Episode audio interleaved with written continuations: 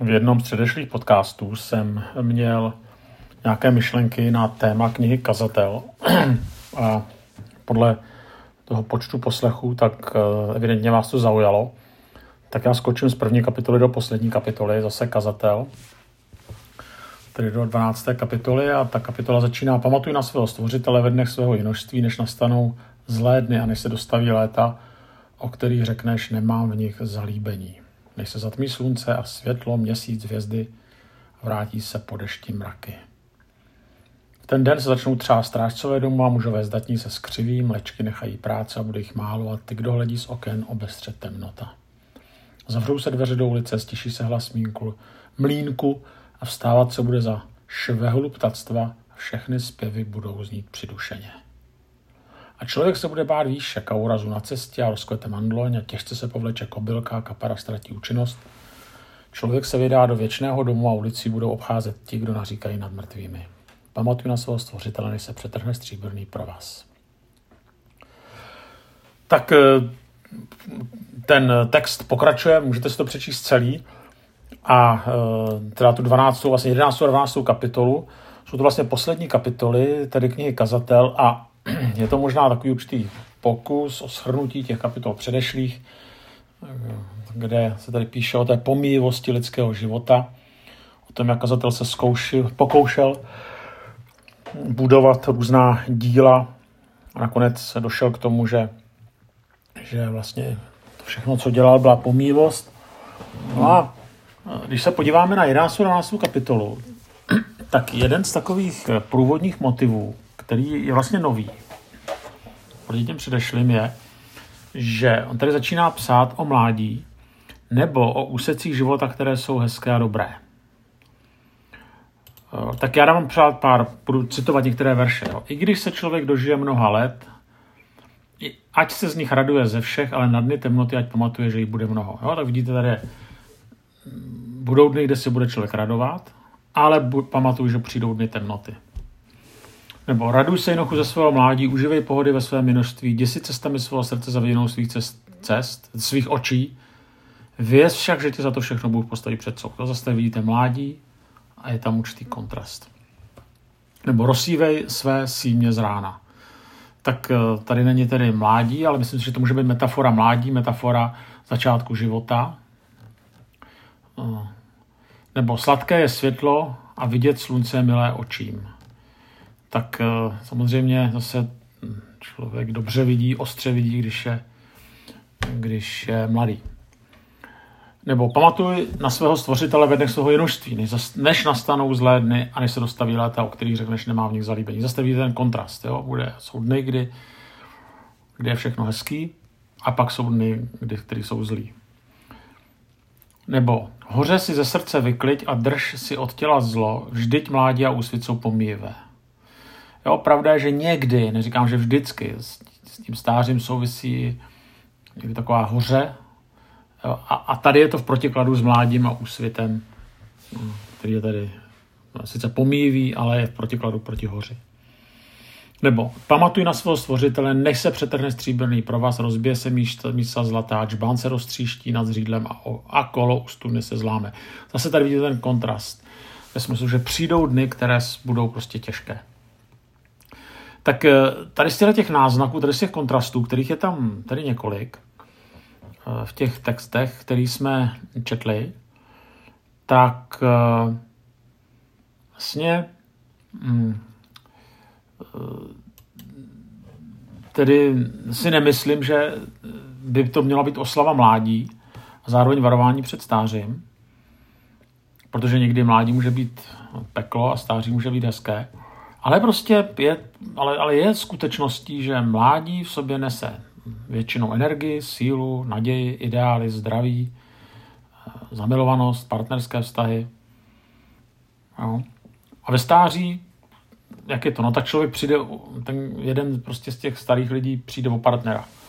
To je jistota. A pokud nezemřou oba dva naráz, tak prostě jeden najednou je sám. Nebo navzdory různým přípravkům, tak pomalu a rychle odchází, nebo někdy rychle odchází zdraví. A to není žádná legrace, že nejenom, že odchází zdraví, ale přichází bolesti. Někdy odchází určité ideály. vždycky odchází síla. Ale hlavní pointa není jakoby oslava mládí a varování před stářím tady těch textů, ale kazatel tady velmi realisticky ukazuje, že v životě prostě jsou období, která jsou těžká a o kterých řekneme, slovy kazatele, nemám v nich zalíbení. Takhle to prostě v životě chodí. To se pojí se stářím, ale i s jinými obdobími života. No a pak jsou období, kdy, která jsou krásná i tím, že máme sílu, nic nás nebolí, máme dostatek finančních prostředků nebo schopnosti si vydělat, máme partnera, máme děti. A tady ta krásná období nebudou trvat věčně, i když máme všechno, co chceme, tak jako měl kazatel. A kazatel tohle, tyhle ty dvě období dává do kontrastu. Před pár lety, v roce dva tisíce dvacet jedna, se zabil Petr Kellner, nejbohatší Čech. A před dvanácti lety, v roce dva tisíce jedenáct, zemřel na rakovinu slinivky Steve Jobs. Já se přiznám, že když jsem se dozvěděl zvláště o té smrti Petra Kellnera, už se nepamatuju, jak to bylo, když zemřel Steve Jobs, ale prostě, když jsem se to dozvěděl, tak moje první reakce byla jiná, než když zemře někdo obyčejný. Moje reakce byla, no to snad není možný. Jo, i když vím, že smrt a tragédie se nevyhýbají nikomu, tak přesto, kde si hluboko ve mně je pocit, že takovýhle lidé mají i díky svému bohatství jakoby určitou protekci. Jo, prostě berou lepší léky, nebo létají v superbezpečných vrtulnících, ale prostě realita je taková, že bolest a nakonec i smrt se nevyhne nikomu. A teďka, jak to souvisí s knihou Kazatel? Kazatel píše, využij čas, kdy netrpíš, nebojuješ o přežití, nemusíš se zabývat tím, jak přežiješ zítřejší den. A pokud nejsme v takovéto mezní situaci, tak díky Bohu za to, ale taková situace prostě nastane v životě, musí nastat.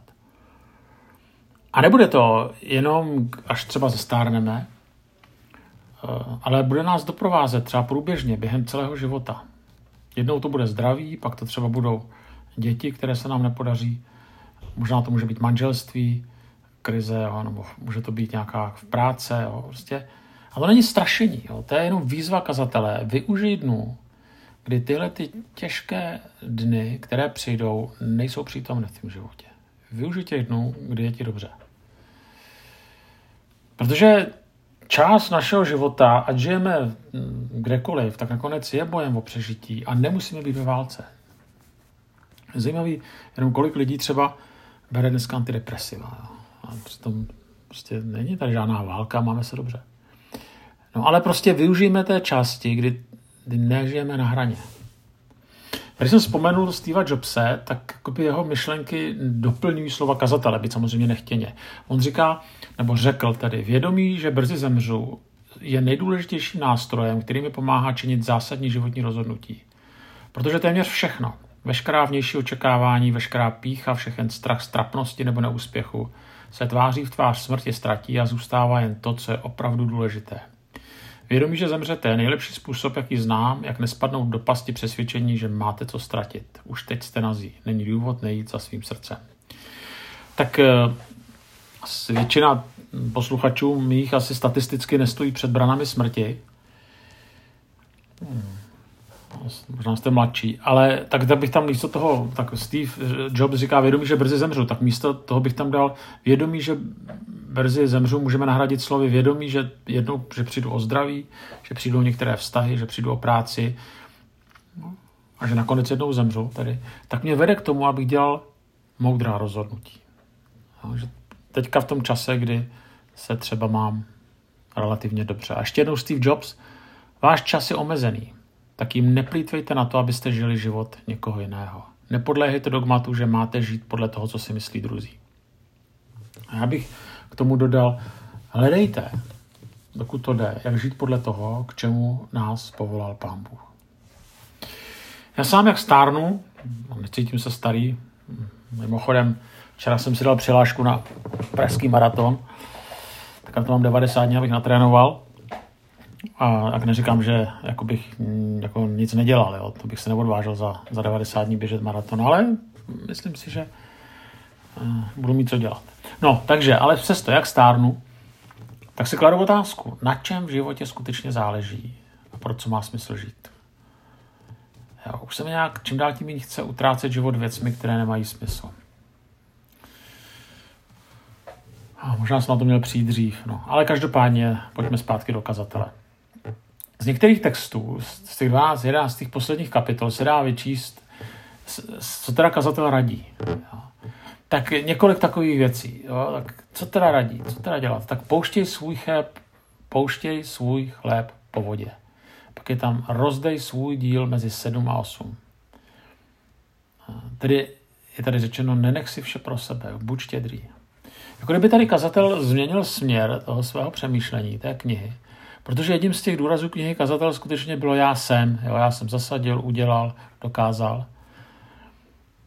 A chybí tam, jak jsem to taky říkal v tom prvním podcastu o Kazateli, tak tam chybí ta, ten rozměr, té, že taky ti, ti, ti druzí. Najednou tady se ta karta obrací a Kazatel to nějak nerozvádí, nejde nějak tady do hloubky, ale můžeme to číst taky tak, že smysl našeho snažení a smysl vlastně našeho života, nebo ten život dostává smysl tehdy. Když něco z toho, co máme, co jsme získali, čím nám Pán Bůh požehnal, pustíme dál. Když se stáváme požehnáním pro druhé, když překonáváme naše sobectví, které je každému z nás více či méně vlastní. Když vnímáme svůj život pro druhé, jako, jako, jako, jako smysl, smysluplný, protože jsme tady pro druhé. Protože taky je pravda, že když se vrátím k té původní myšlence, tak když trpíme, tak jsme často rádi, že jsme rádi. Bojujeme o holé přežití. Ale když prožíváme dobré období života, požehnané, tak využijeme toho i k tomu, že budeme pouštět svůj chléb po vodě. To znamená, že část toho, co jsme vydělali, co umíme, budeme dávat dál, budeme požehnáním dalším. Ta druhá rada zní, kdo příliš dá na vítr, nebude sít, kdo hledí na mraky, nebude sklízet. Je to takové varování před přílišnou opatrností. Já mám takovou zkušenost, že když se mi do něčeho nechce, tak jsem hodně opatrný do toho jít a vždycky se najdu důvody, proč to či ono nemohu. Tak když se mi zase chce, tak se najdu důvody, abych to či ono udělal. Já se vám přiznám, že jsem docela zaneprázdněný. Jo. Budete se divit, ale čas mám co dělat. Přesto mám takovou, takovou, takovou slabost, nebo jedna z mých mnoha slabostí, že si občas na počítači teda zahraju tanky. World of Tanks. Sice neustále prohrávám, jo, ale na to si ten čas jako dokážu udělat. Prostě vás ne, že bych propařil jako dvě hodiny denně. Jo, ale občas si zastřílim. A prostě na jednou čas je. Aha. A ještě vám dám jiný příklad, když se mi zase nechce, tak s běháním. Jak jsem říkal, tak, tak teda rád běžel maraton, ale nejde jen o ten maraton, protože chodím běhat hodně nebo stále, a nebo ne, čtyřikrát týdně třeba. No. no ale prostě nechce se mi zvláště teďka v zimě, ale ještě když fučí vítr, tak je to úplně hrozný. A teďka, si, teďka se mi nechce, a teďka když je hlavně zima, no a tak hledám důvody, proč nejít. Tak jeden z těch důvodů, abych nenastydnul. Ale nikdy jsem nastydnul při běhání, protože ten organismus se prostě zahřeje. Tak si říkám, no, co kdybych uklouznul? Ale nikdy jsem neuklouznul, protože prostě nějak dávám pozor.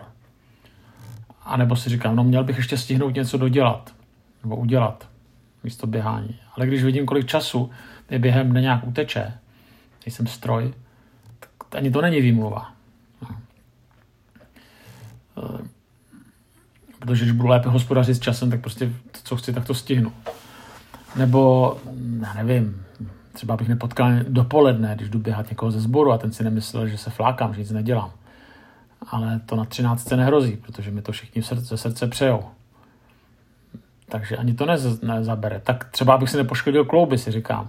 No ale mnohem víc mi škodí sravé zaměstnání. To mi spíš hrozí hemeroidy, než to, že si poškodím klouby. A z toho, jak sedím. Nebo, prostě rozumíte, mohl bych pokračovat, jenom chci ukázat, že vždycky najdu nějaký důvod, jo? Nebo vždycky najdu mm, nějaký ten vítr nebo mraky, nebo objektivní důvody, abych zůstal sedět doma. Jo.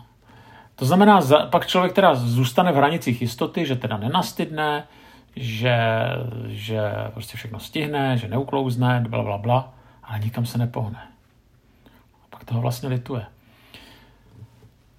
A navíc prostě v duchu toho, co píše kazatel, jednou skutečně vítr a mraky přijdou v životě a nedovolí nám, abychom šli ven. Byť bychom rádi šli, ale už bude pozdě. A pak budeme vzpomínat, jo, to kdybych tenkrát.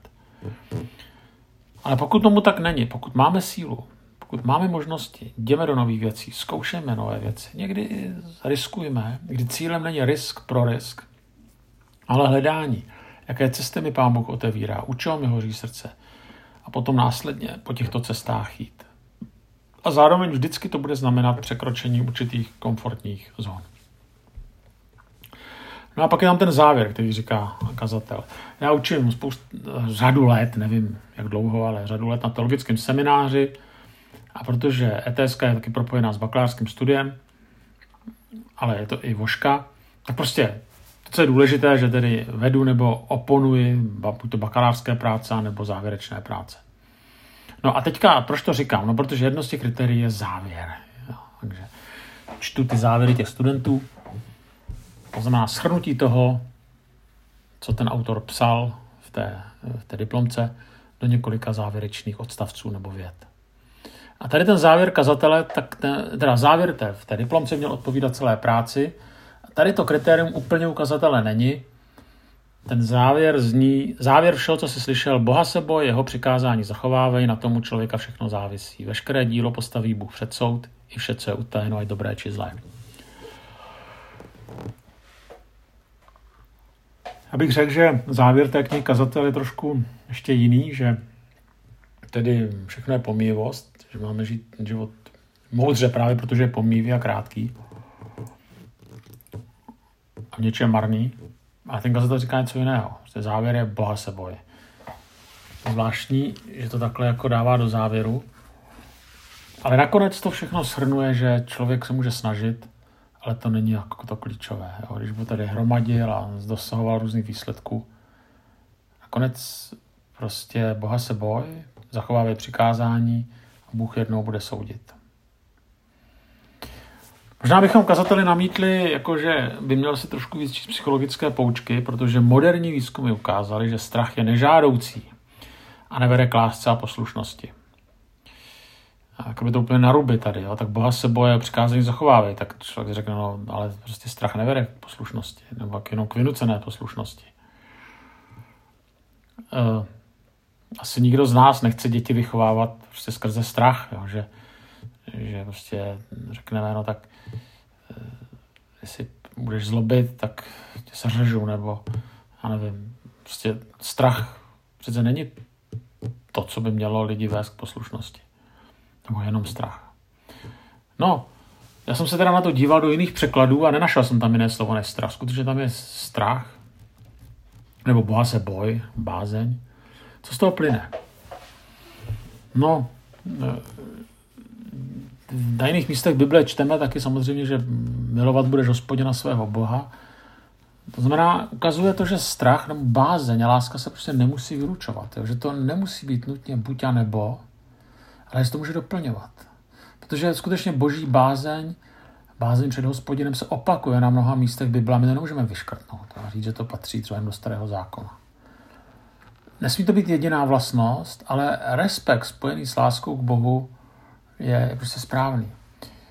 A nakonec i ten strach nás někdy chrání před tím, aby jsme nedělali hloupá rozhodnutí. Tak nevím, jestli to bude úplně nejšťastnější příklad, který teďka dám, ale tak je zima, mnozí možná z vás rádi lyžujete, no, milujete lyžování, použil to slovo milovat, a um, zároveň um, strach nám brání, abychom sjížděli cokoliv, aby jsme se nezabili nebo na sebe nespustili lavinu. Jo, takže ten strach je tady, určitý respekt k tomu, že nesjedeme všechno, ani to nebudeme zkoušet, a zároveň je tam láska k ližin. Je tam prostě obojí. Někdy se láska, strach, respekt může doplňovat. A ono to tak je i ve vztahu k Pánu Bohu. Na druhou stranu, kdybychom tady měli skončit, tak je to moralizující. Jo. Žij správně, využij dní, ať kdy se máš dobře. Nenech se ovládat přílišnou opatrností. Snaž se, protože Bůh jednou všechno postaví před soud. Jestli bychom takhle skončili, tak je to skutečně jenom moralizující. Otázka je, co je na tom křesťanského. Nic, pokud je to bez Krista. Totiž naše naděje je především v tom, že před konečným soudem na našem místě ustál Kristus. A kdyby tomu tak nebylo, tak naše dílo, i kdyby bylo sebelepší, tak by nás prostě nezachránilo. Ale právě proto, že za nás zemřela, že stala z mrtvých, tak dostáváme novou perspektivu života. Jednak víme, že i v těžkých dobách, které prostě v našem životě nastanou, půjde Ježíš s námi. A zároveň, když prožíváme těžká období, tak můžeme si být prostě jistý tím, že on je s námi. To nese s námi. Zároveň, ale díky Bohu, můžeme prožívat i hezká období. A tak to není odměna za naše dobré skutky, ani za naši pevnou víru, ale je to milost. Milost, kterou pak můžeme přetavit ve štědrost, o které jsme mluvili, kterou můžeme přetavit v odvahu k novým rozhodnutím a nakonec v to, že bázeň před Bohem není odpuzující děs, ale respekt, který jde ruku v ruce s láskou. A tak bych nám přál, abychom nejenom na konci života, ale i během života nežili především s tím, že jsme si to tak nějak krásně užili, tak jako ten třeba kazatel, ale především bych přál, aby jsme věděli, že to, jak jsme žili, mělo že to, jak jsme žili, mělo smysl a že se to líbilo Pánu Bohu.